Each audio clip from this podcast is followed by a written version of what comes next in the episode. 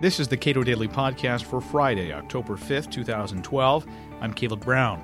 This week is Banned Books Week. As the Cato Institute's Neil McCluskey points out, banning books is almost inevitable when public schools must negotiate the diverse views of a wide variety of cultures. McCluskey is author of Feds in the Classroom, available at cato.org.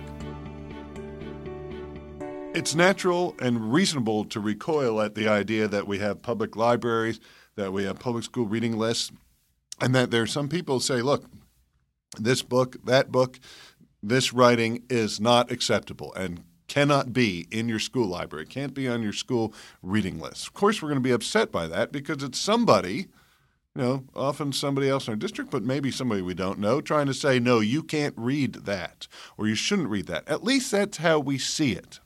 But the banned books problem goes much deeper than that. And this is something that the American Library Association and the other groups that really push Banned Books Week, which we've had for 30 years, people don't know it all that well, but it's been for 30 years, um, they don't tell you is the problem starts as soon as some public entity, be it a library, uh, be it the school library, or be it a teacher, on a, putting on a, a reading list for their class, when they say, here are books you should read here are books we think we should buy, and then they they they almost have no choice. There are other ones they have to exclude.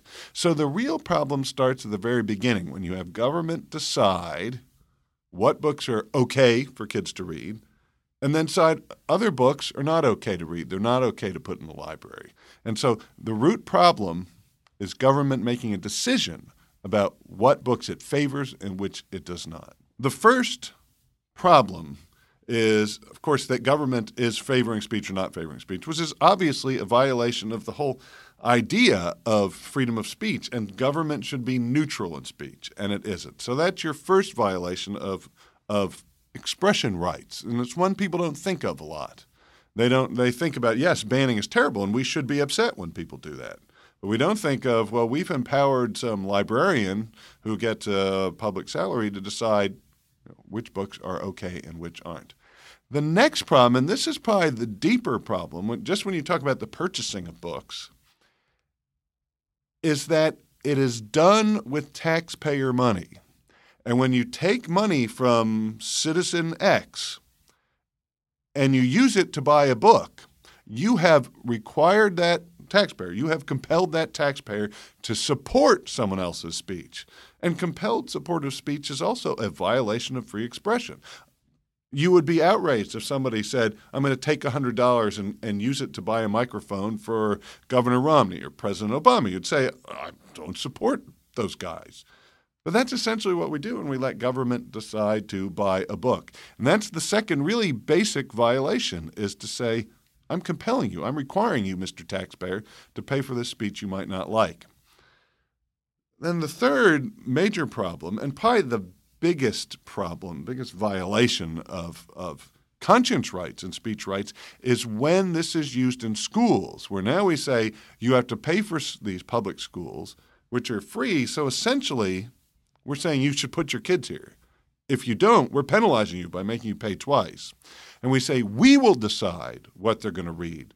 And of course, then the teacher also drives the discussion about what the book says, and that can lead to huge problems. And people have every right, whether it's one person or 90% of the people, or 99.9% of the people in district, all of them have a right to say, I don't want my child subjected to that.